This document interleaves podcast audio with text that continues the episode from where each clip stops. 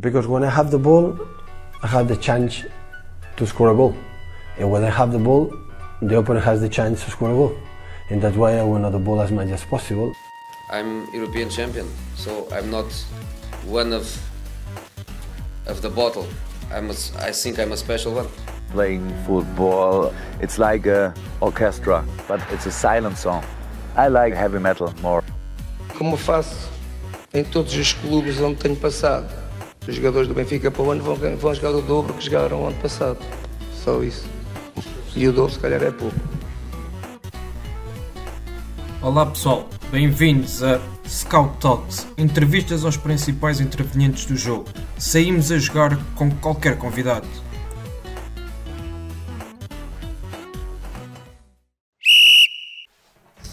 Olá Nelson, bem-vindo ao Scout Talks de Pro Scouts. É um gosto enorme ter-te aqui connosco para falarmos daquilo que tem sido a tua carreira como observador e treinador e também falar agora daquilo que é a tua experiência como treinador no, no Egito.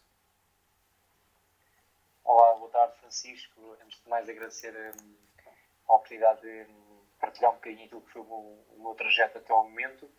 Tenho todo o gosto em, em contar como iniciei e como cheguei até este, a este novo desafio no, no Egito e, e, espero que consiga hum, é, dar algumas, algumas é, ideias para alguns treinadores, pelo menos treinadores mais jovens que estão a começar e que têm uma, têm uma curiosidade de, de eventualmente de emigrar e trabalhar em algumas, em alguma experiência no país, fora do país. Esta é a minha segunda experiência, já tive uma em África, em Moçambique, e tenho outra agora no Norte da África, é, com uma cultura árabe completamente diferente e um desafio também totalmente diferente. E acho que é, é bom para quem quer e para quem pensa ou tem é, é, o desafio de um dia sair fora de portas, nomeadamente para estas zonas do, do continente ou do mundo, é, fica já com algumas ideias para estar minimamente preparado. É isso mesmo, vamos a isso. Mas antes de falarmos aí sobre a, a, situação e o contexto específico que estás a viver no, no Egito, gostava de começar aquilo por uh, gostava de começar aquilo, uh, por aquilo que tem sido a tua carreira. Uh, como é que se deu esta carreira? Ou seja, como é que inicias a tua na área de, de observação e também de treinador? Como é que se dá este despertar de, de paixão por esta área do treino? Bom, eu como qualquer treinador sempre adicionei ser jogador de futebol, sempre tive a paixão em jogar futebol. A bola era sempre a minha ferramenta que me acompanhava sempre para todo lado. Era quase como se fosse um membro eh, que fazia parte do meu, do meu corpo. Eu sou natural de Sesimbra e desde muito cedo,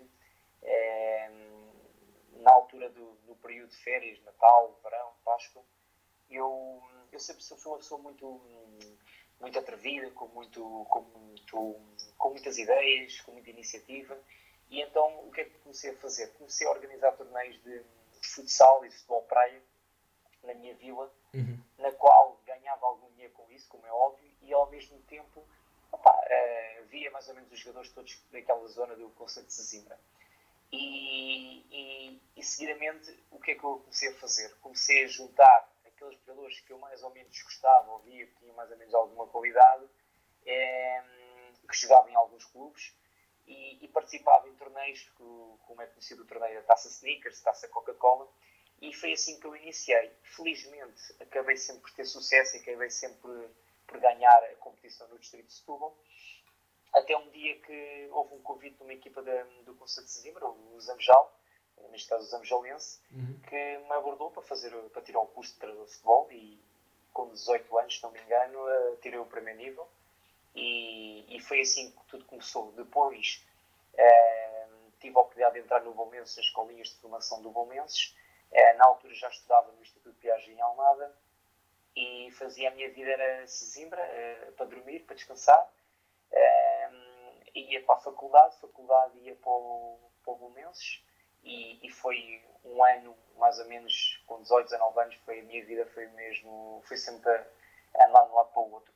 Depois, eh, uma das coisas que é uma das minhas vantagens, que eu normalmente eu dizia quase sempre tudo, e, e depois comecei a ter convites de treinadores, dos iniciados, dos juvenis, dos júniores, para filmar os treinos, para filmar os jogos, para ir observar aquele jogo, Entretanto, eu já passava quase mais tempo no Bolmenses do que, do que na faculdade e, e mesmo na, na, na, minha própria casa. E oh, quando eu não tinha aulas ou quando havia algum, algum professor que, que se ausentava eh, em alguma, numa, numa cadeira, como a gente estava ali relativamente perto da, da, da, costa da Caparica, muitas vezes os meus colegas iam todos para a praia, vamos para a praia, e eu aproveitava e ia ver treinos na altura o Amora, estava na, na, na antiga segunda divisão B, que neste momento é o CNS, um, ehm, ia ver o Atlético da Tapadinha, que na altura também estava na, na segunda divisão B, e, epa, e como jovem e como curioso, andava sempre com o e, e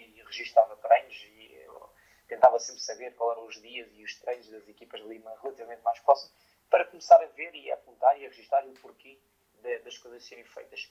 E foi sempre assim, foi sempre crescendo. Depois, entretanto, com 19 anos, tirou o segundo nível na Associação de Futebol de Lisboa, tirei o primeiro na Associação de Futebol de Setúbal e fui sempre, fui sempre a subir. Uh, comecei como, sempre como adjunto, uh, depois, entretanto, trabalhei, trabalhei no, na equipa sénior como, como observador, como analista ou videoanalista. Uh, trabalhei com com o Mr. Jorge Jesus, trabalhei com o Mr. Carlos Carvalhal, o Mr. Eh, Coceiro. entretanto, como estava a tirar os cursos, tive a oportunidade, eh, um dia, quando o Mr. Jorge Jesus entra, entra no Bolmenses, ainda tive a oportunidade de trabalhar com ele no primeiro mês, só que entretanto o Mr. Jorge Jesus, quando entra no Bolmenses, eh, quis reestruturar todo o clube. E o que é que acontece? um dos adjuntos neste momento já não trabalha com ele, com o Miguel Quaresma, uhum. que esteve até há pouco tempo no, no Sporting, é, na qual tenho uma grande, uma grande amizade com ele. É, tinha boas indicações minhas no Bolmense e dizia, pá, temos aqui um jovem de 20 anos eh, que trabalha muito bem, é muito disponível e, e, e, já trabalhou em várias áreas aqui, é quase um bombeiro, um tapa-buracos, e era chato, estamos a mandar o rapaz embora, então, opa, vamos dar uma oportunidade a ele. Entretanto, o Miguel Quaresma faz-me um convite para eu trabalhar para a segunda Divisão B como adjunto, preparador físico adjunto do Mr. Uh, António Pereira, mais conhecido na praça pelo Mourinho dos Pobres, uhum. e então foi a minha primeira experiência ao nível do campeonato sénior. Um, na altura não éramos profissionais, éramos semi-profissionais, treinámos às 16, 17 horas, dava para conciliar os estudos com, a, com o futebol, e, e foi aí que comecei a ganhar também o meu primeiro salário, já com algum valor significativo, não era muito na altura, mas uh, com 20 anos foi a minha primeira experiência. E assim sucessivamente, entretanto, depois o Mister Saco para Odivelas, eu tenho um convite para ir para a Madeira como adjunto do Jorge Paixão para o Ponto da Solense, também com as mesmas funções, adjunto preparador físico. E entretanto, nessa época, iniciei no Pinhal Movense, cerca de 3 meses. Depois o Mister foi para Odivelas, mas não, vou, não me levou porque já tinha lá a equipa técnica. E vou para a Madeira fazer o resto da época com o Mister Jorge Paixão. No final da época, o Tuque, neste momento é o treinador do, do, do Loures, uhum. na altura era, era o secretário técnico da, do Bolonense Chado e já tinha tido já tive alguma amizade que já tinha com ele.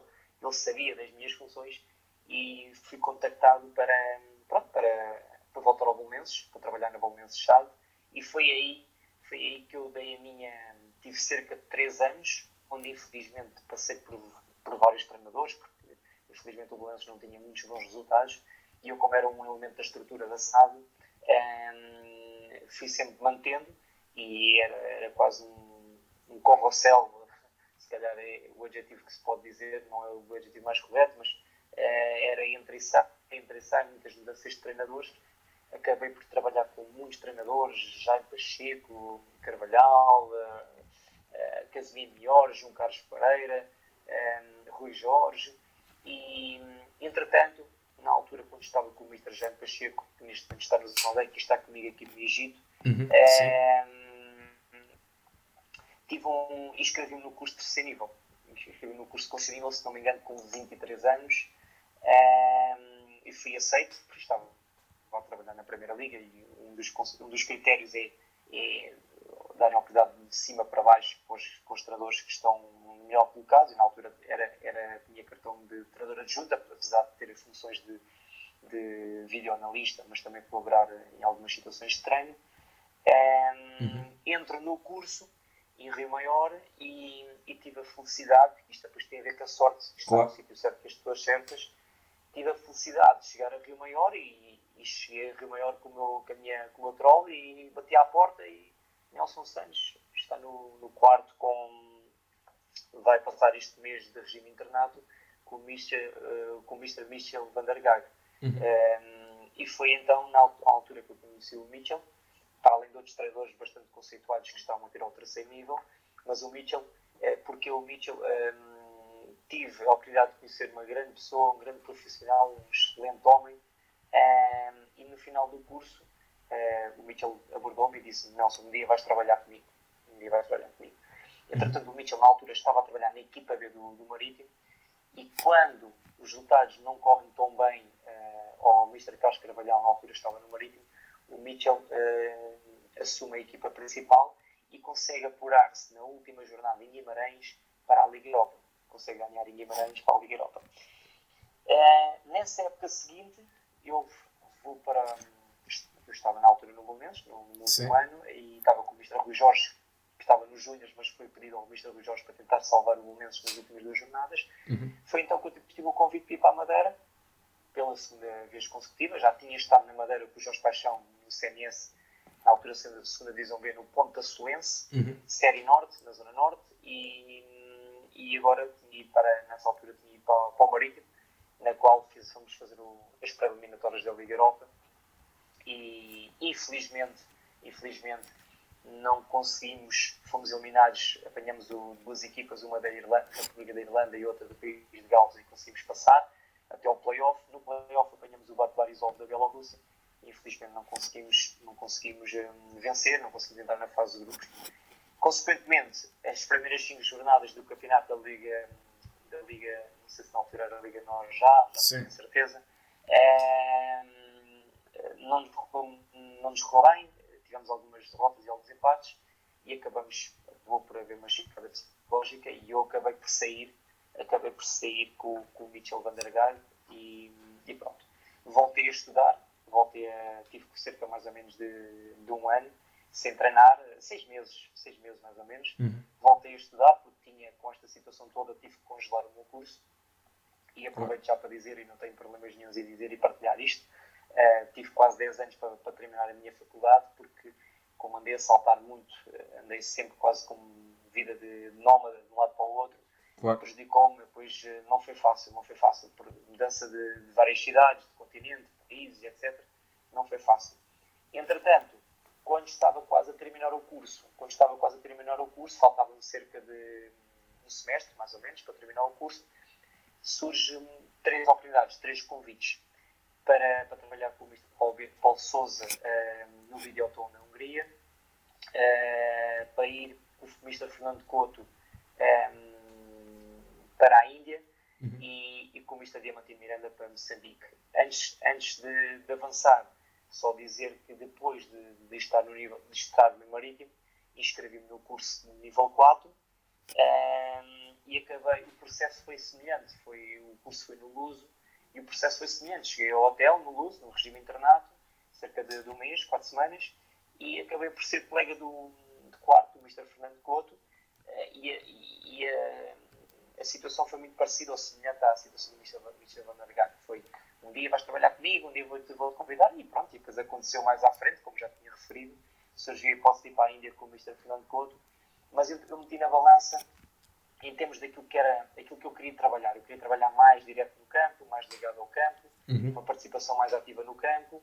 E em termos de projeto, em termos financeiros, o que é que justificava, compensava ou me identificava mais, acabei por aceitar o convite do Mr. Diamantino Miranda e vou, vou numa, numa, numa aventura de um ano para Moçambique. Uma aventura de um ano que durou cerca de, de quatro, durou, durou cerca de quatro anos. Uhum. Infelizmente, na segunda época, o Mr. Diamantino teve uma situação uh, que teve que abandonar o país por uma situação de, de, de bocas de comentários após, após o jogo e não foram bem encarados e pronto, não é importante para aqui e ele acabou por ser afastado do país e, e eu como tinha contrato uh, as pessoas decidiram que eu devia permanecer e acabei por permanecer e então foi aí foi aí, e depois também com, com o apoio do Mr. Diamantino, tinha dito que, pô, Nelson, tu tens, tens contrato, as pessoas gostam de ti, epá, aproveita a oportunidade. E foi a partir daí que eu depois comecei a trabalhar como treinador principal uhum. e, e até hoje, até hoje continuo com essas mesmas funções.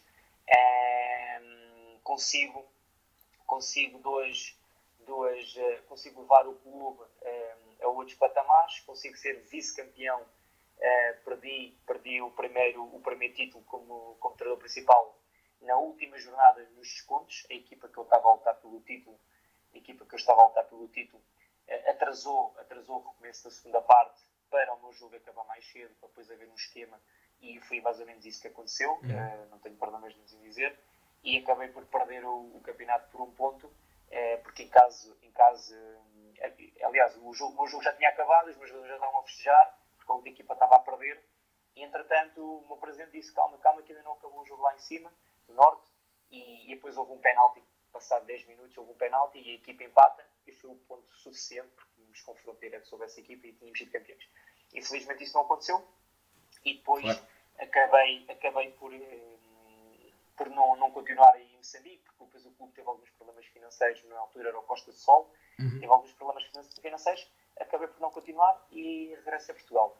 Quando regresso a Portugal, eh, passado duas semanas, tive um convite para entrar no CNS, ao Campeonato de Peru, eh, num projeto no Alentejo, no Moura, no Moura Atlético Clube, na qual, na qual dei seguimento a um trabalho fantástico feito pelo Mr. Nuno Guia, uh, dei seguimento ao trabalho bem realizado pelo, pelo Mr. e, e conseguimos, conseguimos uh, apurar a equipa uh, nos dois primeiros lugares na, para a fase playoff para a subida à segunda liga, ao campeonato profissional. Uh, neste caso, as, as, equipas mais a sul, o Fita em segundo e o Cova da Piedade, na altura com um bom projeto, com, com, com jogadores experientes, com, com um investimento muito forte, acaba por, eh, por ficar em primeiro. Uhum. E depois, e depois, eh, como era um projeto, é, a ideia do, do, do Moura na altura era não descer de divisão, não descer para a terceira. E entretanto, eu, como sou uma pessoa extremamente ambiciosa e até tinha arranjado, até tinha conseguido arranjar algumas, algumas pessoas que podiam apoiar e até colocar alguns jogadores com mais experiência na, na possibilidade de tentar fazer uma subida à, à segunda liga, sabendo que era sempre um campeonato claro. extremamente competitivo, porque estavam as melhores equipas. Claro. Na altura era o Benfica de Castelo Branco, União de Leiria, o Casa Pia, uhum. para mim dezembro, a Cova da Piedade e Euromor. Eram seis eh, e duas equipas dos Açores, o Praense e o, e o Angrense. Uhum. Eram oito equipas, oito da Zona Sul e oito da Zona Norte. Agora o, o, campeonato já mudou, já não é, já claro. não é assim eh, a estrutura. E, e pronto, depois entretanto houve uma divergência de ideias e acabei por sair acabei por sair e passado de mais ou menos 3, três meses, 5 eh, meses mais ou menos, voltei a Moçambique, voltei a Moçambique para o mesmo clube onde tinha saído e nessa mesma época acabei por conquistar, eh, acabei por conquistar uma taça, uma taça de Moçambique, para, além de outras taças ehm, de início de campeonato, que uhum. são eh, da cidade de Maputo consegui, consegui conquistar a taça da cidade de Maputo. O Costa Sol é o clube mais, com mais títulos em Moçambique e já não conquistava nada há 10 anos e conseguimos novamente colocar o, o Costa Sol na, na, na, no caminho das vitórias, da conquista de títulos. É, mas depois houve novamente uma divergência entre, entre o presidente, entre o presidente e, e, o, e a equipa técnica e acabamos, acabamos por sair Uhum. Infelizmente, gostava imenso de ter participado nas competições internacionais. Nesta, na, na altura, em África, nós na Europa temos a Liga dos Campeões claro. e temos a Liga Europa. Em África a Liga dos Campeões Africana Sim. e a Taça das Confederações. E, eu, na altura, ia participar na Taça das Confederações. Entretanto, um, uma divergência em termos de estrutura, em termos de situações, e, e, e achei, achei, achei melhor mudar, mudar de clube e vou para o Ferroviário de Maputo, que era um clube rival uh, da mesma cidade, uhum. onde consegui, onde consegui um, tanto no Costa Sol, tinha acabado em segundo, e o, o Ferroviário conseguimos terminar em segundo lugar, conseguimos fazer um apuramento para a Liga dos Campeões, mas ehm, infelizmente, mais uma vez, ehm, a minha estrutura, a minha direção não me apoiou, decidiu na, no último, nos últimos dois meses que estávamos a disputar, tinha de, só para teres uma ideia, Francisco, Sim. Nós, estávamos, nós estávamos com 10 pontos de avanço para o segundo uh, e, e, acabamos porque houve um desinvestimento, houve, começou a faltar salário, começou a faltar, a faltar prémios de jogo, começou a haver uma aposta mais no basquetebol, porque queriam conquistar o, basquete, Liga dos Campeões do basquetebol uhum. e desligaram-se um bocadinho do futebol. E, entretanto, o, o treinador, o Nelson Santos, também foi prejudicado, porque depois de acabei de ficar seis meses, acabei de ficar seis meses uh, ilegal no país, tive que pagar uma multa de cerca de 7 mil euros, e depois tive que levar o clube, tive que levar o clube a tribunal, acabei depois por ganhar o, o caso, e eu depois saiu caro, saiu caro ao clube, saiu caro ao clube essa situação, porque não foi por falta de aviso, não foi por falta de, de atenção, uhum. e foi pena porque tínhamos, tinha com a certeza que tínhamos sido campeões, Infelizmente não fomos campeões, uh, mas acabamos em segundo e conseguimos colocar a equipa na Liga dos Campeões Africana. Mas como estava nessa situação ilegal, eu depois tive que abandonar o país, porque a migração do país deu-me sete dias para um carimbo no passaporte, deu-me sete dias para, para, abandonar o país. Uhum. E pronto, e foi o que aconteceu. Entretanto, chego a Portugal, como já tinha trabalhado com o Silas e com o Zé Pedro, na altura do Bolonenses, como jogadores, surge o convite para trabalhar com, com o Silas e com o Zé Pedro na na equipa profissional e, e integro a. Eu saí em novembro, finais de novembro e inícios de dezembro, passado uma semana, mais ou menos, duas semanas, começo logo a trabalhar com, com o Silas na, na Bolonense Chale e hum, termino essa época desportiva e iniciamos, iniciamos a, a outra época desportiva. Uhum. Uh, as funções basicamente eram as mesmas, a única diferença foi que na última época desportiva, uh, eu como tinha no nível 4, a única diferença era que pronto, tinha, era o, meu nome que vinha na, na ficha de jogo sim. e pronto, é faltava, falava para, para a Sport TV, mas as funções eram sempre as mesmas, era um treinador adjunto, um, ajudava-me e colaborava no campo e também tinha a responsabilidade de, de analisar e preparar tudo que era relativamente ao adversário e à nossa uhum. própria equipa.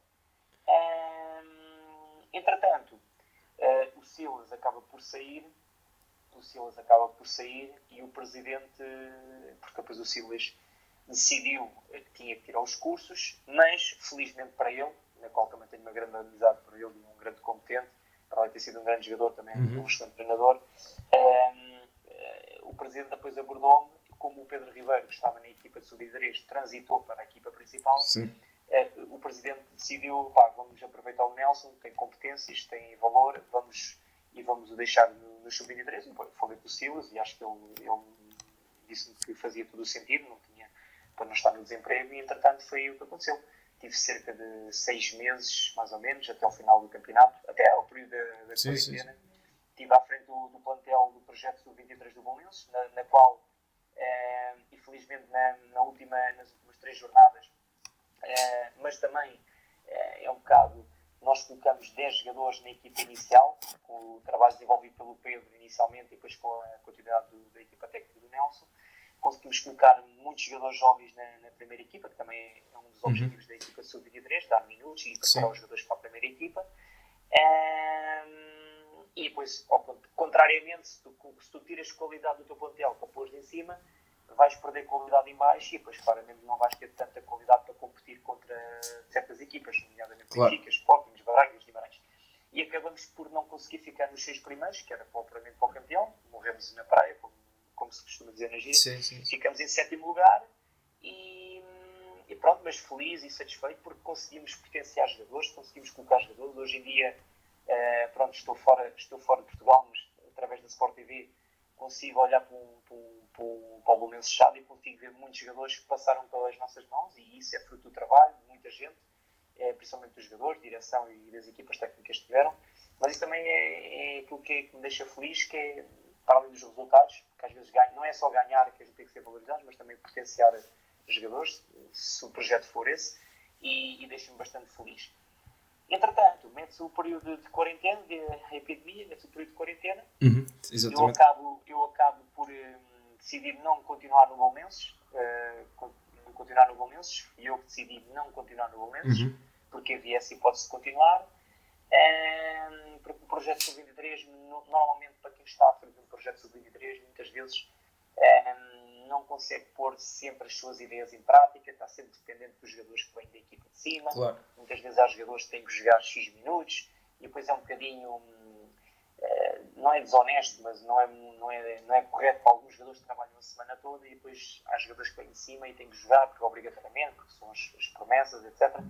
E então às vezes dificulta em termos de preparação, mesmo às vezes eu gosto de trabalhar em bolas paradas e às vezes não conseguia trabalhar bolas paradas porque normalmente eu levava com oito jogadores na véspera do jogo e, e vai estar a treinar bolas paradas com uma equipa com alguns jogadores, depois vem oito jogadores de cima e, e, então tu tens que mudar totalmente tudo, ou então nem claro, treinas claro. E, e, é um bocadinho complicado este processo. Então acabei por decidir, porque não me identificava muito com o projeto, hum, porque estava a ter uma, uma ideia. Aliás, eu tinha pessoas que iam ver os nossos jogos e diziam: pá, Nelson, pá, tu. Epá, eu dizia mesmo a eles: pá, tu podes criticar, podes dizer que eu cometi erros ali e isto, é natural, quando tu não treinas ou não há o transfer do treino para o jogo, é natural que haja erros.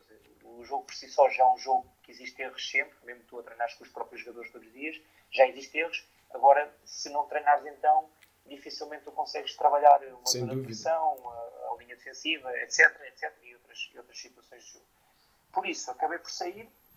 Entretanto, um, o meu empresário, o Rui Gomes, eh, a pessoa com quem eu trabalho, uma excelente pessoa, um, apresentou-me no início do verão, junho, julho, mais ou menos julho, a hipótese de trabalhar no, no continente africano novamente, mas hum, eu vou fazer uma comparação para, para, quem percebe e para quem Sim. conhece o futebol africano, o Egito é o melhor campeonato eh, africano, do continente africano, é o melhor campeonato. É como fosse, se calhar, a Premier League eh, da Europa. Uhum. Uh, isto é, e não é porque não é porque seja um, um jogo muito desenvolvido, um campeonato muito competitivo, eh, tem sempre duas, duas equipas, normalmente é o Al e o Zamalek são as equipas mais que normalmente ganham a taça ou o campeonato, mas só para teres uma ideia, não sei se tu acompanhas ou se conheces, ou se as pessoas que estão a ouvir conhecem bem, não, por acaso. Uh, final da Liga dos Campeões vai ser entre o Al e o Zamalek. Uhum. Pronto, normalmente as equipas mais fortes são dos países da África, África Branca, que é Tunísia, Argélia, Marrocos e, e, e Egito, e, nomeado, e às vezes uma ou outra da África do Sul eh, é que se intromete ali. Uhum. Mas normalmente estes, estes, estes, países, as equipas destes países são as equipas que dominam o futebol, o futebol africano. Mas o Egito, este ano, colocou duas equipas na, na final da Liga dos Campeões, o Zamalek e o, e o Al-Ali, e perdeu agora a equipa do Pirâmides, perdeu com a equipa de Marrocos a, eh, a final da Taça das Confederações. Só para tu veres, em duas finais conseguiram colocar três equipas. Sim. E Marrocos conseguiu colocar um. Pronto.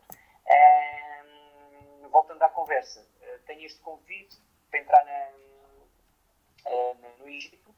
Era um, era um, era um, um dos países que eu gostava de entrar. É um dos países que eu gostava de entrar. Porquê? Porque hum, é, é, claramente, se tu me perguntares quais são os meus sonhos, quais são os meus objetivos, onde é que eu gostava de treinar, claramente toda a gente vai sempre dizer que gostava de treinar uma seleção, claro. dos campeões, Inglaterra, etc.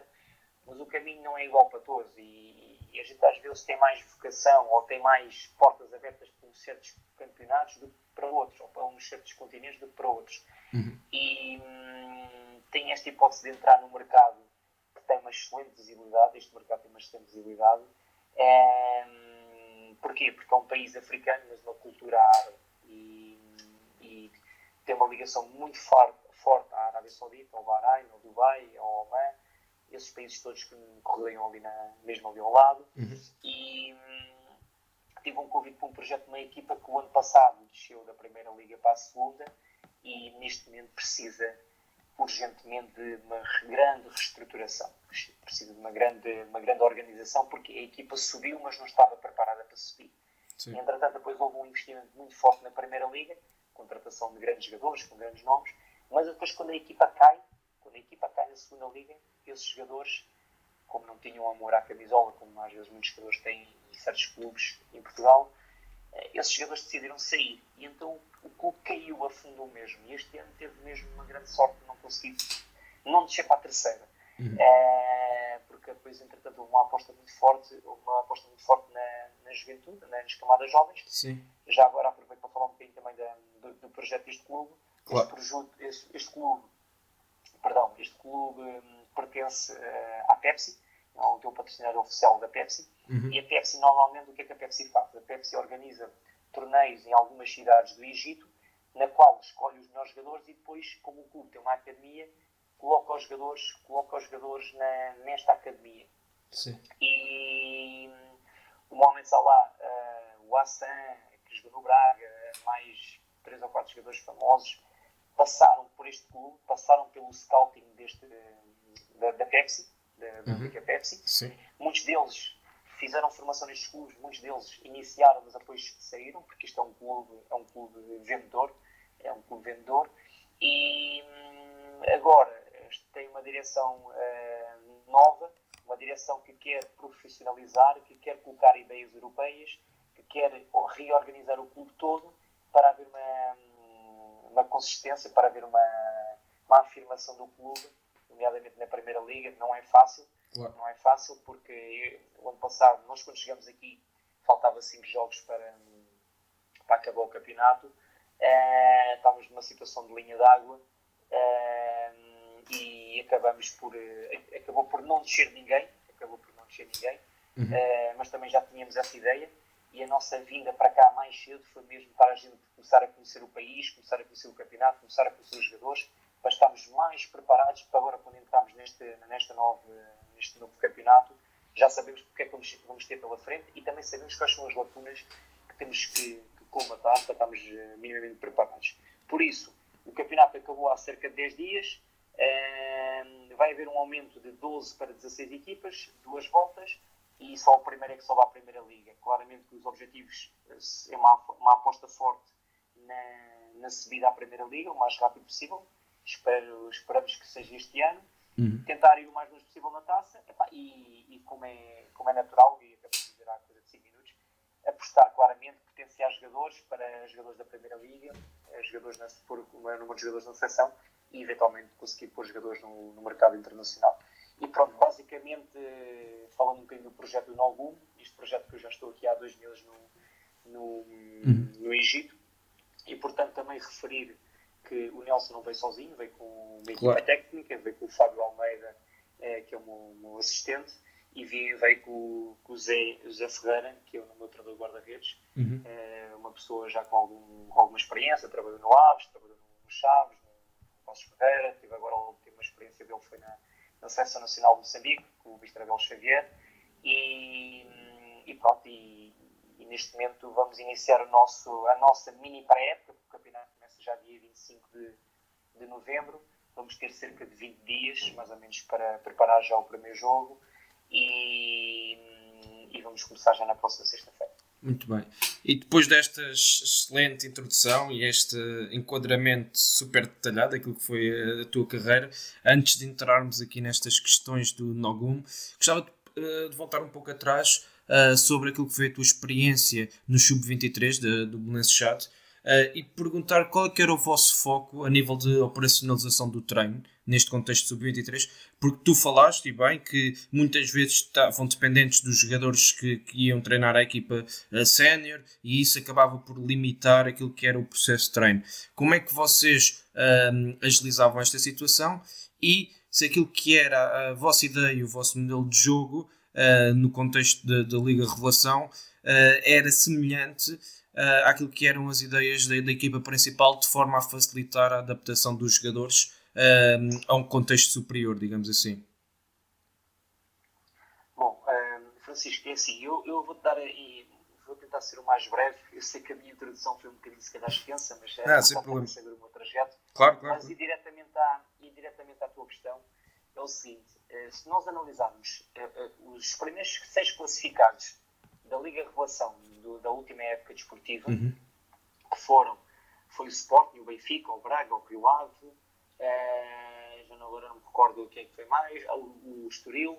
Pronto, se nós formos analisar, basicamente, basicamente, esses jogadores, uma ou outra vez, iam à equipa B ou, ou não mexiam. Basicamente, essas equipas treinavam quase sempre juntas, quase sempre juntas, quase sempre, uma vez um ou outro jogador ia à equipa principal, ou se houvesse uma equipa B, ia à equipa B, ou se houvesse uma equipa B, normalmente um jogador vinha da equipa B à, à Liga Revelação, mas quase sempre, e, e, foi uma análise que eu fiz, foi uma análise que eu fiz, um, ehm, as equipas que treinam quase sempre juntas, poucas ou, pouco ou nada, conseguem uh, fazer alterações no 11, conseguem ter mais sucesso. Claro. Só para teres uma ideia, eu, eu fiz cerca de 20 jogos, fez, fez cerca de 20 jogos e não conseguia repetir um 11. Claro. Tu sabes perfeitamente, e quem nos está a ouvir, que hoje em dia, em qualquer campeonato, em qualquer clube ou qualquer equipa, eh, às vezes tu mexes um ou dois jogadores, já a dinâmica da equipa já não é a mesma. Já não é a mesma. Agora imagina tu estás a mudar constantemente 4, 5, 6 jogadores. Eh, fica um bocadinho mais difícil. Fica Claro, um claro, mais difícil. Por isso, nós do Bolonenses, na altura, o que me pediram foi tentar, tentar jogar eh, com os princípios que a equipa principal eh, implementava ou treinava diariamente. Para quê? Para quando os jogadores chegassem à equipa principal ou fossem treinar a equipa principal, eh, estivessem mais preparados ou, ou tivessem mais facilidade de assimilar alguns, alguns comportamentos com ou sem bola nesse sentido. Por isso, eu lembro perfeitamente que houve uma altura que nós estávamos a jogar em 4-4-2 e, e, e depois o Pedro eh, teve que mudar para um 4-3-3 e nós também tivemos que mudar para um 4-3-3. Ok. Pronto, só para teres uma ideia. Sim, sim, sim. Aquilo, aquilo que era a minha ideia, aquilo que era a minha ideia, implementar a minha ideia, não, não nunca consegui pôr. Eh, se calhar, se me disseres assim, opa, bolas paradas se calhar podias mudar, sim, se calhar nas bolas paradas era se calhar um dos momentos que eu, que eu podia mexer mais ali com a estratégia de jogo. Uhum. Outro dos momentos que eu também podia eventualmente condicionar era, hum, opa, se defendia mais alto, se defendia mais baixo, eh, se, eh, eh, identificar zonas de pressão, porque claramente se a gente vai jogar, se nós vamos jogar com o Famalicão sub-23, ou se vamos jogar com o Guimarães sub-23, ou se jogar num campo mais largo ou menos largo, a estratégia aí para cada jogo, para já muda, muda sempre. E, e depois também tem a ver com, com os jogadores que nós temos disponíveis, também temos a ver com os jogadores que temos disponíveis. Eh, quando tu tens jogadores mais preparados, mais inteligentes, e tu perdes esses jogadores que estão na equipa principal, não vais ter jogadores tão capacitados para aquilo que são as adversidades e aquilo que são as, eh, as os obstáculos do jogo e, e depois também não tens muito tempo, porque depois chegas ali uma altura, eu não sei se tu acompanhas bem a, a Liga Revelação, mas Sim, sim. o ano passado, no mês, no ano passado, no mês de janeiro, nós fizemos, se não me engano, cerca de 10 jogos no mês de janeiro. Para, para terminar, tivemos de terminar a, a primeira fase. Sim. Pá, e era recuperar e jogar, recuperar e jogar, Claro. recuperar e jogar. E, e muitas vezes, e muitas das vezes, o Bolonenses Chaves, como tu sabes, não é um clube, não é um clube que tenha os seus próprios campos. Ahm, muitas vezes íamos jogar ao Algarve ou íamos jogar ao Norte e viajámos no dia do jogo. Às vezes para jogarmos às 15, saímos quase às 7 da manhã. Eh, pronto, e já estamos para dizer o quê? Porque já estamos num contexto profissional. Estamos a ter, estamos a falar, por exemplo, imagina, de um, da, um Dani Henriques que neste momento jogou a titular eh, quanto ao Benfica. Estás a ver um Edi Semedo, um Rubinho, eh, um, um Tomás Ribeiro, também jogou a titular. O Rubinho e o mas são jogadores que já entram e já participam com alguma frequência num- numa liga profissional e, e tu tens que preparar esses jogadores para esses contextos, porque hum, eu tenho uma opinião, eh, que, se calhar há muita gente que pode não concordar ou discordar com aquilo que eu vou dizer, mas eu acho que a Liga Revelação muitas vezes não prepara bem os jogadores para aquilo que é os contextos de, de alta competição. Porquê? Se tu fores a ver, há sempre 5 a 3, 5 a 5, Sim. 3 a 0, há, há uma, há, há uma, uma diferença tão grande e há tantos erros. Porquê? Porque hum, se houvesse, se houvesse uma, uma, uma, uma descida de divisão, por exemplo, se houvesse uma descida de divisão, uma primeira e uma Claro. segunda liga, se calhar as equipas cá de baixo já jogavam um bocadinho mais na, na retranca, já, já ficavam mais jogo mais pragmático. Sim, sim. Eu percebo o que é que tu estás a dizer. Eu acho que, que é isso. Que é isso mesmo. Não havendo essa preocupação em termos de resultado do lado estratégico. O Famalicão, o Famalicão, se não me engano, acho que era uma das equipas, já não, será académico, será o Famalicão, Uhum. estava cá em baixo, mas vinham sempre jogar de peito aberto. Claro. Uh, Jogo ofensivo, opá, perder por um, perder por três, opá, ninguém deixa, ninguém deixa, a gente quer é fazer a nossa ideia de jogo. E acho que é importante porque quando nós depois apanhamos um treinador que é mais pragmático, que joga mais no contra-ataque, porque todas as equipas hoje em dia querem ser a jogar curto, Claro, querem claro. ser a jogar dentro da grande área, nem sempre vamos apanhar, eh, nem sempre esses jogadores, e a gente tem que trabalhar esses jogadores para vários treinadores que vão apanhar pelo futuro. Por isso é Uhum. que o Ajax trabalha os jogadores dentro de vários sistemas. E os jogadores, um jogador que seja defesa central tem que saber jogar do lateral esquerdo, lateral direito, médio defensivo, porque não pode ser uma especia- especialização precoce só naquela posição. o Ajax e outros, outros clubes sim, sim, que sim. também já fazem isso, mas um, no, no contexto do vídeo 3, eu acho que há muitos jogadores muitas vezes não estão a ser bem preparados porque eh, uma coisa é depois também é jogar com miúdos de 20 anos, 20, 21 anos e 22 anos. Tu quando metes a jogar um miúdo de 22 anos ou 23 com um miúdo com um Otamendi, por exemplo, vamos imaginar um Edith que trabalhava comigo com um Otamendi. Opa, falta-lhe aquela materialice, falta-lhe aquela experiência, Claro, claro. eh, estás a perceber? E, Sim, e sim. às vezes eu acho que sou mais apologista, se calhar, sou mais apologista às vezes, se calhar, de haver um- uma equipa B num CNS, num CNS, ou, ou, ou emprestar, se calhar, esses jogadores eh, eh, uma segunda liga para aprenderem aquela malandragem do balneário, aquela, aquela, aquelas adversidades do futebol. Eh, sou apologista, sou apologista do Sub-23, claramente, porque é é uma transição muito difícil de júnior para sénior, mas o campeonato não prepara assim tão bem o jogador para aquilo que é as adversidades do futebol Uhum. ou de alta competição. Sim. Pronto, e relativamente a isso, tu também falaste há pouco eh, sobre a questão da, da limitação daquilo que era a tua ideia de jogo, o teu modelo. Eh, já falaste sobre os objetivos agora aí na, na segunda liga eh, do Egito, no Nogum. Então, neste momento e nesse contexto que, que tens maior liberdade para colocar em prática aquilo que são as tuas ideias, o teu processo de treino, eh, explica-nos um pouco como é que te caracterizas e como é que eh, podemos ver a equipa a jogar na- nesta temporada que vai iniciar dentro de breve. Bom, Francisco, eu vou, eh, eh, eu vou te dar só dois, três exemplos. Eu apanhei uma equipa que fazia eh, dois, três passos e batia na frente. Uhum. Primeiro. Segundo, vi uma equipa que batia ao pontapé de baliza, ainda era o central a bater. Sim. para tu veres. Eh, vi uma equipa que, hum, que não pressionava alto. Vi uma equipa que, hum, que tinha muitos erros eh, na linha defensiva, não, eu nem considero quase uma linha, é quase um zigue-zague. Uhum. Eh, muito espaço entre setores e hum, em termos de bolas paradas era tentar pôr a bola na confusão, pode ser que bata na cabeça do nosso jogador ou pode ser que bata na cabeça do defesa e ele entre lá para dentro. Pronto, foi aquilo que eu vi. Sim. Tive a oportunidade, antes de chegar aqui, tive a oportunidade de analisar 10 jogos, eh, identificar e, e ver mais ou menos o que é que eu vou, vou encontrar. E depois foi num curto espaço de tempo, que eu, basicamente eu tive aqui dois minutos, foi uma prática a pontos, eh, fiz 5 semanas, fiz 5 semanas só com jogos de treino e depois fiz mais 3 semanas a competir, uma pré-época com jogos de treino, jogos eh, oficiais, mas, mas eh, a competir.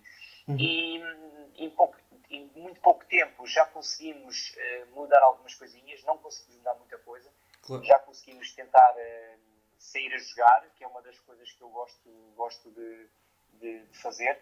Eh, claramente, claramente, nem sempre vamos sair a jogar, porque os campos aqui também às vezes não, não nos ajudam, pri- principalmente no meu campo.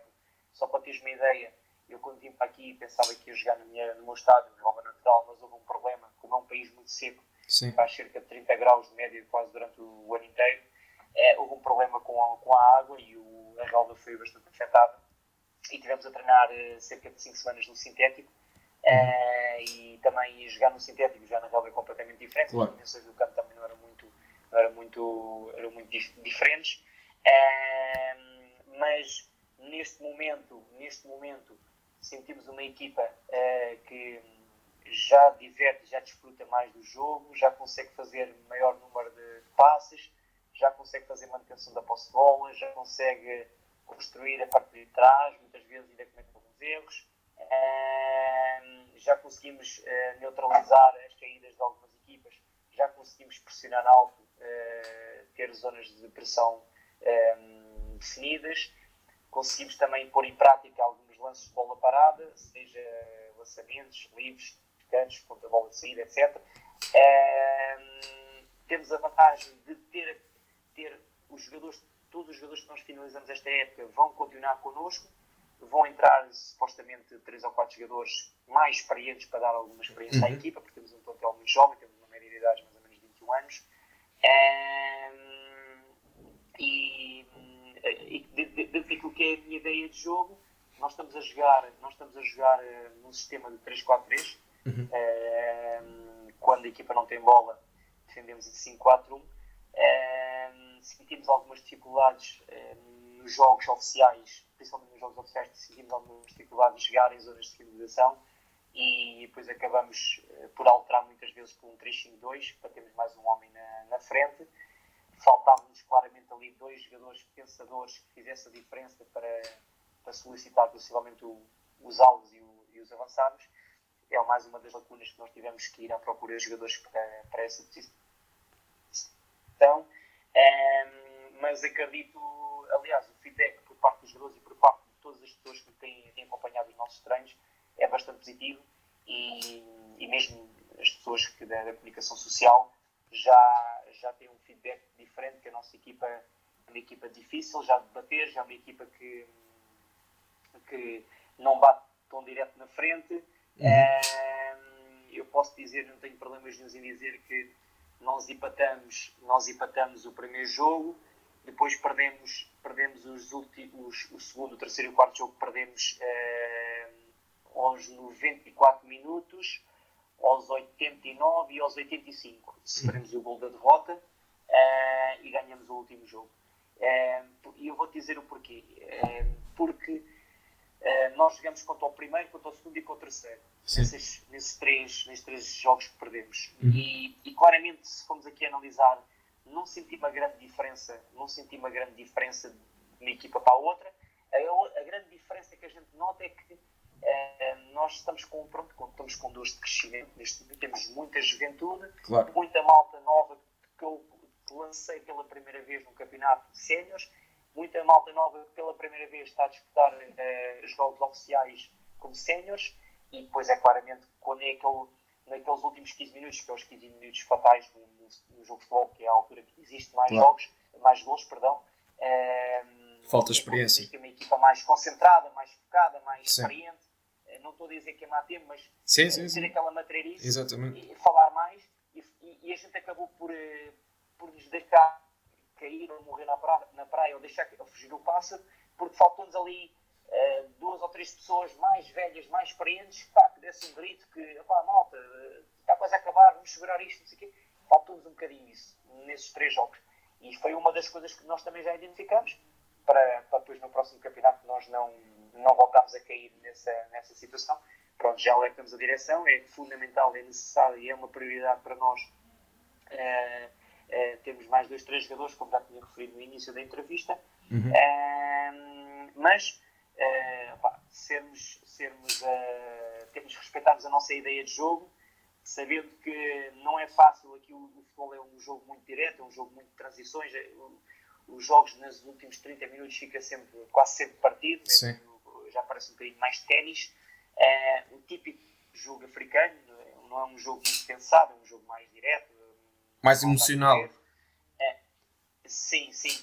E, hum, opa, e, hum, mas acredito e estou muito confiante, estou muito confiante que vamos fazer um grande trabalho.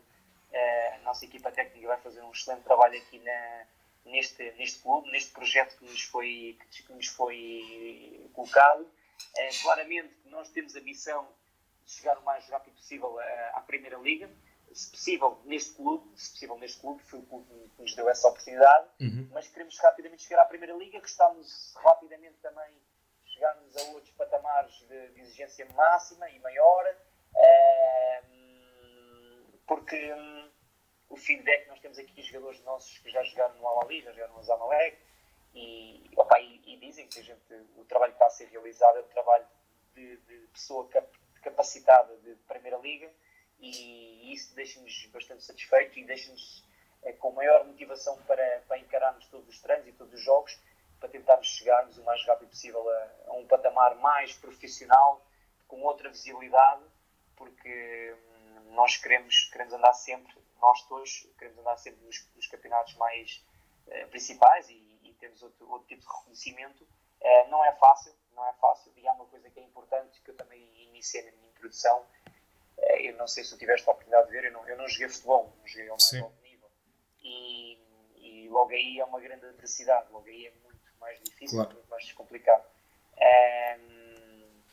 eu hoje em dia olho para Portugal, nós olhamos para Portugal e temos muita gente qualificada e com competência e está extremamente difícil, está muito difícil de conseguir trabalho nesta área uh, em Portugal.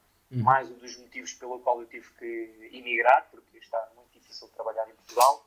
E, e, não estou a dizer na primeira e segunda liga, já estou mesmo a referir, mesmo até através do CNS, sim, sim, já, sim. Já, já começa a ser muito difícil. Aliás, nós já começamos a ver eh, treinadores com muita experiência de primeira liga a trabalhar no CNS. Uhum. E nós e sabemos que existe muita gente em casa à espera que o telefone toque uh, e não é fácil, e não é fácil. Por isso, temos que arregaçar as mangas, temos que dedicar-nos ao trabalho, opa, temos que fazer sacrifícios, não é fácil. Vou-te dizer uma coisa, Francisco, não é fácil. Claro, claro. Não é fácil porque as pessoas pensam que, ah, epá, estás no Egito, estás ali, estás lá, mas não é fácil. A gente, a gente também passa por muitas coisas menos boas, uh, não é fácil. Uh, por exemplo, nós, eu não ligo muito ao Natal, eu de novo, são dias, há quem ligue, eu respeito, mas só para teres uma ideia, este ano este ano e no, no, campeonato aqui eles aqui não, não celebram o Natal. Sim, sim. Celebram o Natal.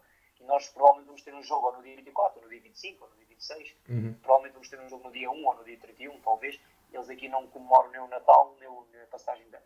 Uh, não é como nós aí na Europa, é completamente diferente. Claro. Uh, também há uma coisa importante de falar que não, não falei há bocadinho, que é a questão das rezas.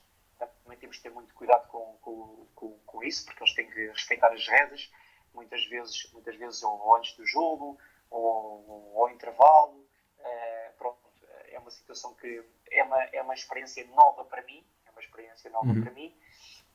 Depois, é, jogadores que não gostam de treinar com caneleiras, é, tem, sido, tem havido muita resistência. Claro. Só para tu veres, eu posso partilhar isto com, contigo.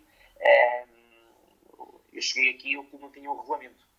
O clube não tinha um regulamento. Epá, era um bocadinho. Epá, Sim, eu sim. este ano foi o, fui o quinto treinador, só para tu veres, fui sim. o quinto treinador.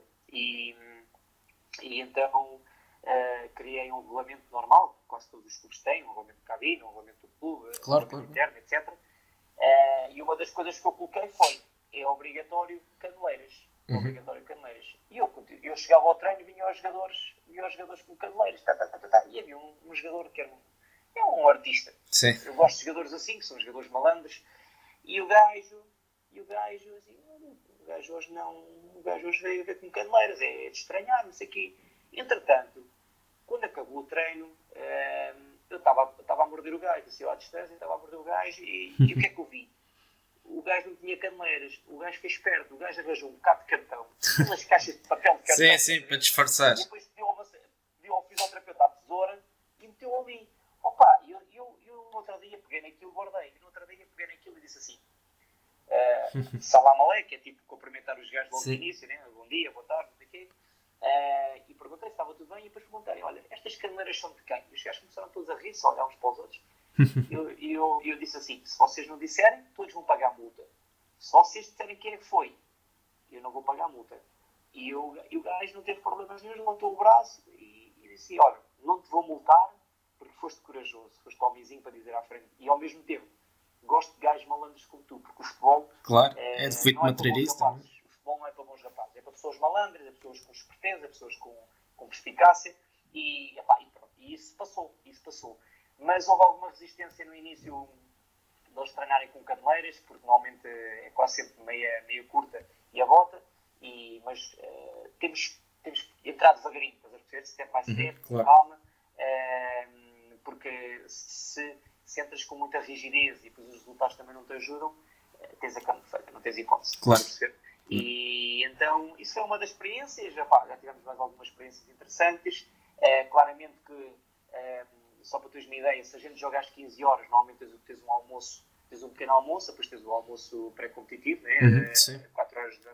Nós aqui não temos, nós jantamos, por exemplo, às 20 horas e, e, só voltamos a comer às 11 horas antes do, do jogo, 4 horas antes do jogo. Sim. E depois eu, eles dizem assim: Olha, desculpa, uh, não dá para a gente tomar um pequeno almoço às 8 e depois almoçar às 11? Não, não, mister, tu aqui uh, almoças às 11. Agora, das duas, uma, ou escolhes o pequeno almoço ou escolhes o almoço. Só, a gente só paga uma refeição. Epá, e pronto, é as regras deles, claro. tem, que, tem, que, tem que aceitar. Tem que aceitar. Epá, e, e pronto. Um, eu ia perguntar, eu ia perguntar exatamente isso do, da questão do, do, contexto, mas já explicaste. Uh, e agora ia entrar em duas questões mais técnicas: a questão da, do processo de análise e o processo de scouting. Tu tiveste experiência na, na área da, da, análise, gostava de perceber como é que vocês estão a ponderar trabalhar nesta área da análise do adversário e se uh, acredito que sim, pela tua experiência, pelo, pela tua passagem também nestas funções aqui na, em campeonatos portugueses. Um, se vocês dão uma importância muito grande a esta, a esta área da análise, mas se, se concordas que o lado estratégico é, é, fundamental, mas se o foco que vocês dão a esta parte uh, não é superior àquilo que é a vossa identidade e as vossas ideias de jogo e acabam por se focar mais naquilo que vocês podem dar ao jogo. Pronto, um, ehm, neste momento a, a resposta é, é, muito fácil e, e curta. Uh, neste momento a minha preocupação inicial foi nestes dois meses foi e é nesta, neste período pré-competitivo até começar o primeiro jogo oficial, é dar continuidade àquilo que é a nossa ideia e àquilo que são os nossos princípios que nós queremos uh, que eles ainda assimilem, porque ainda não, ainda não conseguimos assimilar tudo, uhum. porque é muita informação, é, é, como é que é dizer, uh, só para teres uma ideia, eu já repeti, uh, eu sou o quinto treinador esta época, passou, esta época transata, e tu sabes que cada treinador tem a sua maneira de jogar, para defender, atacar, etc. E eu agora tenho que limpar a cabeça desta gente tenho que fazer eles esquecerem isto e tenho que introduzir informação nova. Só que depois tens aqui muita gente que nunca foi à escola, não vai à escola, claro. a capacidade de assimilação também não é, não é, não é muita e tens que ir e tens que saber também. E depois, depois há outro problema que ainda não falei contigo, mas uh, posso falar já e, sim, sim. e para não estar no seguimento que é, uh, nós aqui temos aquela barreira da linguagem. Claro, claro. Estás a perceber? Sim. É, nós pensamos, nós pensamos em português, mas depois tens que falar em inglês para depois traduzir, tens que passar ao teu tradutor, para o tradutor depois uh, traduzir em árabe. Uhum. Sim, sim. E, hum, opa, isto às vezes tu perdes ali alguns segundos. Claro, a mensagem também não passa da mesma forma. E, e, e, e, nunca é da mesma forma. E depois aqui nós já tivemos aqui algumas situações, já entraram alguns adjuntos, já saíram, já mudamos de tradutor três vezes. Opa, e sabes que o tradutor também tem que estar familiarizado contigo. Claro. Uh, o que é que é um grito, o que é que é o alho, isto, aquilo, não sei o que, não sei o que mais. E, entendes? E às Sim. vezes, eh, se for uma pessoa que não jogou futebol, não é do mundo do futebol, tu se gritas para ele, pá, este não estou a gritar, o meu pai não grita para mim, este gajo vai gritar para mim. Claro, claro, às vezes claro. é um bocado isso. Mas pronto, eh, nós damos muita importância à, à, análise do adversário e à análise do nosso próprio, nosso próprio jogo. Tentamos, eh, independentemente da vitória ou da derrota, tentamos sempre mostrar no primeiro dia da semana mais coisas positivas do que coisas negativas. O feedback é sempre muito mais positivo. Uh, quando, quando é coisas, quando foi um dia não, porque também acontece dias não, muitas vezes esquecemos, faz parte do passado, mete na gaveta, vamos preparar já o próximo jogo, estás a perceber? Claro. Uh, muitas vezes temos conversas mais individualizadas ou mais perceptores também, uhum, que sim. também é importante, mas um, também tendo em conta as condições do clube nós quando vamos, nós quando vamos para jogar fora, vamos para estágio, quando estávamos agora aqui em casa não fizemos estágio, mas no próximo campeonato vamos fazer, vamos fazer estágio em casa e fora. Sim. Mas quando vamos para fora, normalmente, normalmente, eu sou contra isso, mas tenho que fazer tendo em conta as situações materiais que eu tenho, os recursos materiais Sim. que eu tenho. Normalmente eu gosto de mostrar como é que a outra equipa joga, ou defende, ou ataca, mais ou menos, uhum. e depois gosto de ir para o treino e exemplificar em treino. Depois no treino dizer, olha, tu lembra-se daquela situação e a gente está a fazer isto por causa disso. Sim. Estás a perceber? Sim, sim. Uh, neste momento não estou a fazer isso, falo com eles, falo com eles sobre aquilo que o adversário é, mais ou menos, uh, epá, e depois no dia do jogo, de manhã, antes do almoço, mostramos ali cerca de 7 minutos, 8 minutos, uhum. algumas imagens só, só para relembrar, dar umas luzinhas um, é, é, aos jogadores. Eu vou-te dar um exemplo. Eu já trabalhei em alguns contextos, já trabalhei com vários treinadores, como, eh, já fui principal também em algumas equipas. Já mudei várias vezes, já mudei as minhas formas de, de analisar os adversários, se é antes, se é depois, se é, se é muita informação, se é pouca. É, já fiz já fiz análise ao intervalo, já com imagens de ao intervalo, já Sim. fiz coisas com, com muitos desenhos, com muitas luzes, com muitas coisas. Já utilizei um pouco de tudo que é, que é natural e é normal usar-se hoje em dia nessas ferramentas. É, neste contexto, neste contexto onde é que eu estou, ter recursos materiais Sim. para isso E nós, nós também não temos muito, eh, como eu já tinha dito há bocadinho, Uhum. aquela situação do drone, Sim. eh, aquela situação do drone, nós, eh, o clube é um, o país é um país muito seguro, é um país muito seguro. Nós fomos jogar, só para teres uma ideia, nós fomos jogar dois, dois jogos fora e não nos deixaram filmar. Uhum. Não nos deixaram filmar. Eh, Porque, opa, é, é muitas regras, é muitas regras, Sim, sim, muita desconfiança, muito isto. E, e nós depois queríamos analisar o nosso jogo, ou, ou ver onde é que a gente melhorou, ou isso, e, e não tivemos acesso ao jogo. E eu, eu até disse a eles, pá, pegas no telefone e, e filmas com o telefone, ou isto, não sei o quê. Eh, não. Esta coisa da gente mandar alguém filmar o jogo, como a gente costuma fazer, por exemplo, em Portugal, Sim, sim. na, na câmara e vais filmar o jogo. A gente para a semana joga do Sporting, então vais ali filmar o Sporting, mas é bom, mandas Sim, uma credencial e vais filmar. Pronto. Eh, porque os jogos aqui, da segunda Liga, eh, pouco ou nada passam na televisão ou na- nas redes sociais e o acesso à informação também não é muito fácil. Não é muito fácil. Mesmo através de, da Scout ou do Instat, também não é muito fácil. Uhum. Primeira Liga, tens tudo. Claro. Primeira Liga tens tudo. Tens VAR, tens o Instat, tens acesso a tudo. É muito mais fácil. É muito mais Uhum. fácil. Por isso, nós trabalhamos de acordo com aquilo que são as nossas condições. Claro. Se perguntares assim, eh, gostavas de utilizar mais a análise, o scouting, etc., adorava, gostava, mas infelizmente os recursos humanos também não são muito. eh, Nós somos só três, eh, temos agora mais, mais uma pessoa, mas pronto, é mais uma pessoa mais da casa, Uhum. pronto, para estar aqui também a ajudar aqui e fazer o transfer da direção para, para, para a equipa técnica. Mas, hum, e normalmente o que é que a gente faz? Nós dividimos quando temos acesso à informação. Normalmente, nós agora estes cinco jogos que tivemos, tivemos mais ou menos hum, dois jogos, um, dois jogos da, da, da, da equipa que íamos jogar e a gente, eu, como os meus dois colegas, eh, ambos víamos os dois jogos, cada um retirava coisas boas e menos boas, situações a explorar ou não, e, e depois eh, também como, como estamos juntos quase sempre e temos muito tempo livre período, por exemplo, da tarde, eh, tínhamos tempo suficiente para discutir, para construir exercícios, para eh, definir estratégias, Uhum. mas acho que é fundamental, acho que é fundamental, acho que acima de tudo no momento de bola parada, seja ofensivo ou seja defensivo, é, é, é, é mesmo, muito, mesmo muito importante. Eh, nós, nós tivemos, quanto ao campeão, a equipa que ganhou este ano o nosso campeonato e subiu à Primeira Liga, eh, eles tinham por hábito fazer muitas vezes, eles tinham várias bolas paradas e posso dizer, e, e orgulho de dizer isso, que a nova equipa técnica e os jogadores souberam interpretar muito bem isso. Conseguimos neutralizar todas as bolas paradas e, e nos cinco jogos e nos cinco jogos que nós tivemos não sofremos nenhum gol de bola parada. Eh, pronto, o único gol que sofremos bola parada foi um penalti, mas pronto, isso são coisas que Sim, claro. no jogo. Mas eh, tudo, tudo também obra do acaso e também tudo através de condicionar, tentar condicionar o adversário. Eh, pronto, eh, foram os erros, os erros, os gols que nós sofremos foram à base de erros mais individuais, situações de falta de concentração, eh, um mau posicionamento dos apoios ou isso, mas são coisas que fazem parte do crescimento do atleta e são coisas que nós, como treinadores, estamos aqui para potenciar, ensinar e repetir para eles melhorarem, porque senão não fazia sentido. Claro, claro.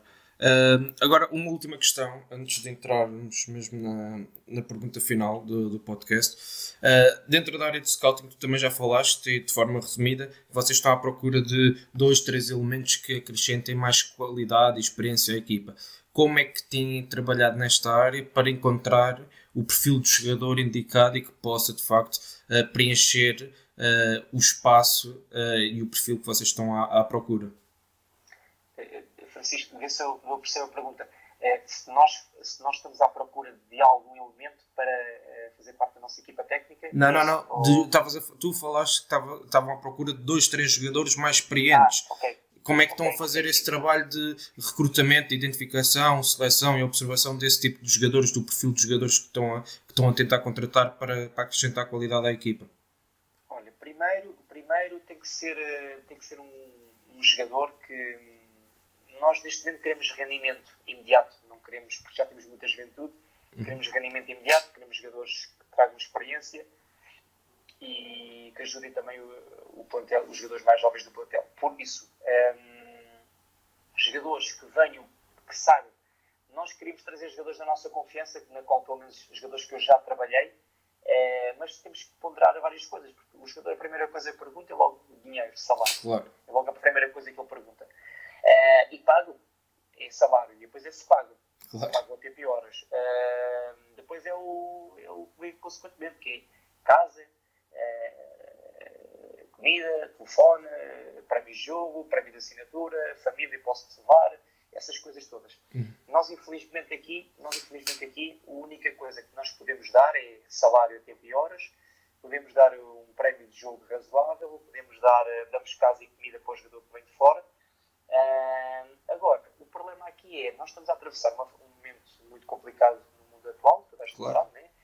É, muita gente, muita gente tem, tem receio de sair do próprio país, de, de, de, de, de, de- de onde é que está a família, para se meter num avião, andar em aeroportos, estar num país que não conhece, tem esse receio. Isso aí é logo uma grande diversidade. É logo uma grande, ou tens um espírito, ou capacidade de adaptação, um espírito de, de epá, eu vou, eu quero. ehm, mas eu, quando cheguei para cá, tive, tive a conversa com vários jogadores no, Uhum. no Campeonato CNS. Já falei com alguns jogadores que também trabalham comigo em Moçambique, já um deles está nos Estados Unidos, outros estão na África do Sul, Sim. etc. Ehm, porque eh, é, é um bocado aquilo que eu estou a dizer. Nós se formos, nós formos aqui, o meu clube, o meu clube, como eu já te disse, ehm, está a passar uma fase complicada, como vários clubes, mas meu clube precisa de organização. Precisa de organização. Tu hoje em dia chegas, se calhar, um campeonato nacional de ténis em Portugal, ou chegas a um, uma Pro Nacional, a Associação de Futebol de Lisboa, vamos imaginar. Setúbal, etc. Já tens ali o cestozinho, que, que a toalha, que, o chinelo, com isso tudo. Nós não temos nada disso. Nós não temos nada disso. Ehm, eu quis trazer um fisioterapeuta agora para aqui e, e é assim, eh, há sítios, há, há, há balneários que não têm uma marquesa e Claro. tens que improvisar, se tens que dar uma massagem, mas isso é cultura mesmo africana. Eh, às vezes há coisas que, há coisas que eu partilho com colegas desta profissão e eles dizem que eu estou a brincar ou estou a gozar, e não é verdade, é mentira. Sim. Não, é mesmo verdade. E- mas isto, isto faz-nos crescer como Uhum. pessoas e faz-nos crescer como treinadores porque prepara-nos para tudo. E a gente às vezes diz assim, ah, pá, eu, eu, eu já passei para aquilo, eu já estou preparado para tudo. Eu estive em Moçambique Uhum. e eu pensava que já estava preparado, eu já tinha passado por coisas muito menos boas ou negativas e, e não, pá, estou a passar por coisas ainda que não tinha passado lá. Porque, epá, é um país africano, mas é um país com cultura árabe também. E, e- Sim, sim. e tu tens que tens, tens de te adaptar porque são pessoas com muita capacidade financeira, são pessoas que eh, se tu ganhas dão-te tudo, mas tu também às vezes não fazes aquilo que eles querem, tiram-te o tapete facilmente. Sim, sim. pode estar a ganhar e mandam-te embora facilmente, não tem Claro. problemas nenhum, estás a perceber? Então tens que ter que haver aqui um grande jogo de cintura e, e, agora eh, eu vou-te dar um exemplo. Eu arranjei agora três ou quatro jogadores, arranjei vídeos, highlights, etc. Mas tive uma- eu- para mim o jogador é bom, Sim, mas a última palavra é do, é do presidente. claro. Estás a perceber? Sim, é a linha dele. Claro. Eh, e eu às vezes, e a gente às vezes diz assim, opa, então é assim, então se calhar é melhor uh, decidires tu, o jogador, se depois houver alguma coisa, ou o jogador não se adapta, porque é assim, já vês o que é que é tu trazes um jogador para aqui, chega aqui, não, não gosta da comida, ou não gosta de- das condições, e diz assim, pá, mister, é para ter que vir embora. Tu é que ficas mal, é o empresário que fica mal visto, és Claro. tu que ficas mal visto, e dás um tiro nos pés. E depois se não tens resultados, nunca mais, nunca mais vão-te dar eh, possibilidade de trazeres alguém. Estás a perceber? Claro, claro. Então, enquanto ainda não tens eh, as condições que dar ideais, não tens ainda aquilo que tu mais desejas para, para trazer um jogador, porque eu tenho a certeza de que há jogadores que estão a ganhar eh, me- 500 euros, 1000 euros do CNS, vamos imaginar, até mesmo na segunda liga, Sim. 1000, 2000, 3000 euros, aqui, aqui, faziam a diferença na minha equipa, facilmente, Opa, iam para a primeira liga do, do Egito ganhar 20 mil, eh, 15 mil, 20 mil, 30 mil euros à vontade. E, e- Sim, é a mensagem que eu passo, é a mensagem que eu passo. eh, nós não pagamos isso, atenção, nós não pagamos isso. Mas Sim. é a mensagem que eu passo às pessoas com quem eu falo, quando querem vir para aqui, é calma, vais aqui seis meses, fazes a diferença, tenho a certeza que vais embora. Porque depois isto é, tem muita facilidade, é mais, é mais rápido. E da Arábia, são para aí uma hora, duas horas, Sim. é isso. A Arábia, Dubai, estás, muita gente que vem aqui ao Egito buscar jogadores porque uh, o, o, custo é muito, muito baixo. É mais fácil ir buscar aqui ao Egito, a Marrocos, a Tunísia, etc., uh, ao Sudão, a, sei lá, a Angola, porque é muito mais barato um jogador do que ir buscar, por exemplo, a Portugal, a Espanha, é muito mais caro, estás claro, a perceber? Claro. E então é aquilo que eu digo às pessoas, é às vezes jogadores, quando eu tive para, quando vim para aqui era para trazer jogadores, depois não consegui. Nesta altura estava à procura de alguns jogadores, mas pá, tem que ser jogadores com uma grande capacidade de adaptação claro. e que sabem que vêm para aqui, mas nem tudo, nem tudo brilha, nem tudo é ouro e epá, tem que tapar os olhos a muita coisa. Uhum. Por isso hum, é, é, as questões que eu faço não é só as questões desportivas, é as questões depois fora do campo. Sim. Perceber? Sim, é, sim, sim. Tu consegues viver sem a tua namorada, sem o teu filho, sem isto, tens, tens que obrigatoriamente tens que colocar dinheiro em Portugal, tens responsabilidade em Portugal, uh, porque não é fácil, não é fácil, porque claro. nós estamos num, estamos num campeonato com visibilidade, estamos num campeonato, mas uh, o, uh, o nível ainda não é muito profissional, não é muito profissional, uhum. por isso é que nós também vimos para aqui, por isso é que a gente também quer saltar ou quer ajudar o mais rápido o clube a ir, a ir para cima, ou então uh, uh, trabalhar e mostrar trabalho para, para aparecer com vídeos melhores, porque claro. Uh, nós somos ambiciosos e queremos ser mais. Né? Claro, e era, era precisamente por aí que eu ia hum, tocar a, última pergunta desta, deste podcast, que era perceber quais são. Na antecipação, Francisco. Foi, foi, sempre. Sim. Não, era perguntar isso em jeito de conclusão, quais é são os teus objetivos a curto e a médio prazo uh, enquanto treinador? És um treinador jovem, já passaste por, por várias realidades, agora estás aí na, na segunda liga do Egito. O que é que tu, como é que tu te vês daqui a 5, 10 anos? Quais é que são as tuas aspirações e os teus objetivos? Olha, Francisco, a minha prioridade é estar sempre no ativo. Uhum. É a minha, a minha prioridade. Eu, eu, eu há, uns tempos atrás comecei a pensar assim, epá, isto não complicado, tem algumas adversidades, etc. Mas depois tu dizes assim, vais para Portugal, depois não tens, não tens, não tens trabalho, nem, ninguém aposta em ti, não tens nome, não tens isto.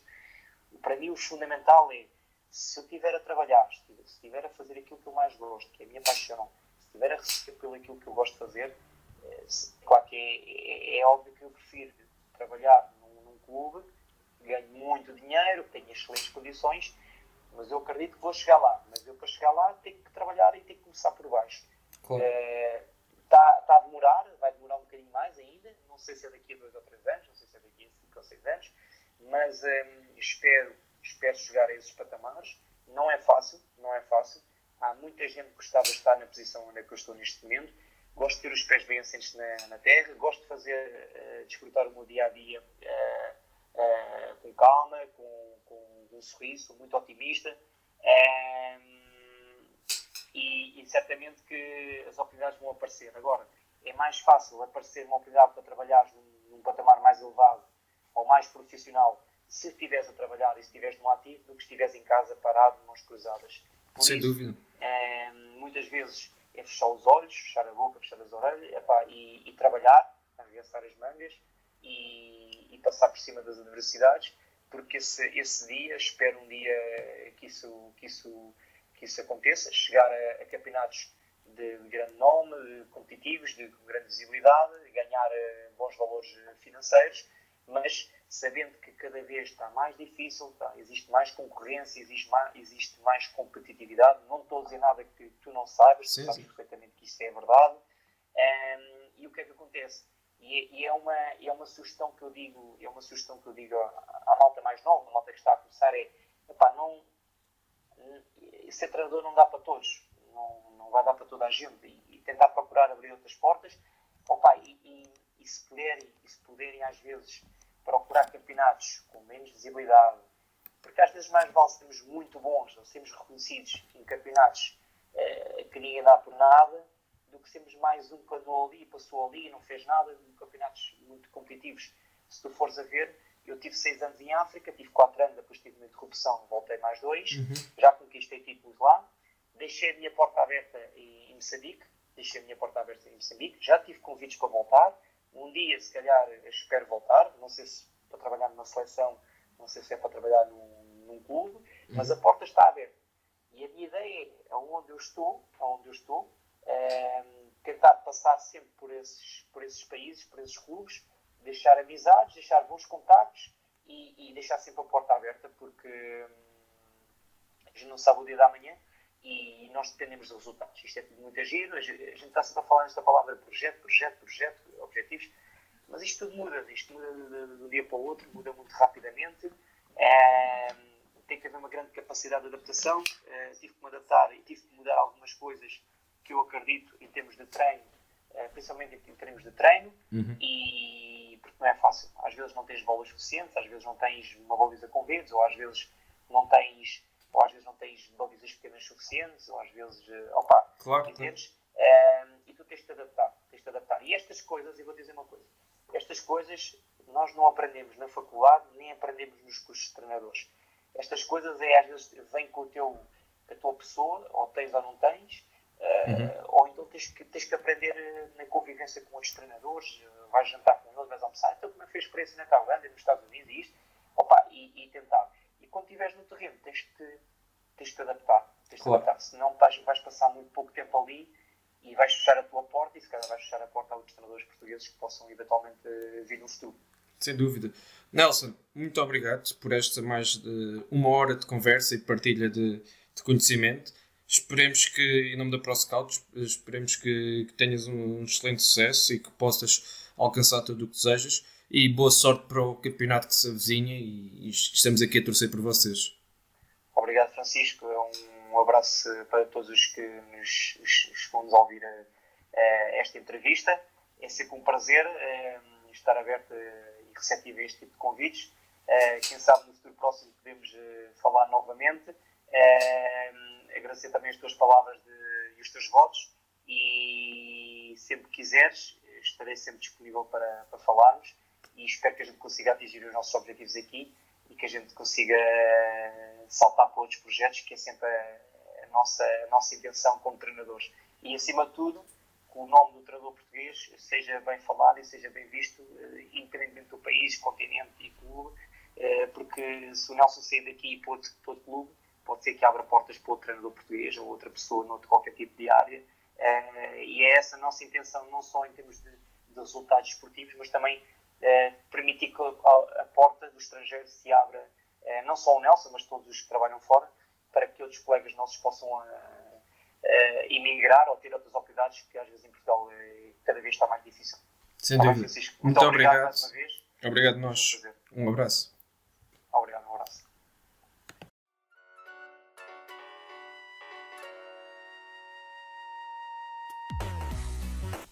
Obrigado por nos terem seguido em mais um episódio. Sigam a ProScout nas redes sociais em Facebook, Twitter, Instagram, YouTube e principalmente no nosso site em www.proscout.pt. Até à próxima!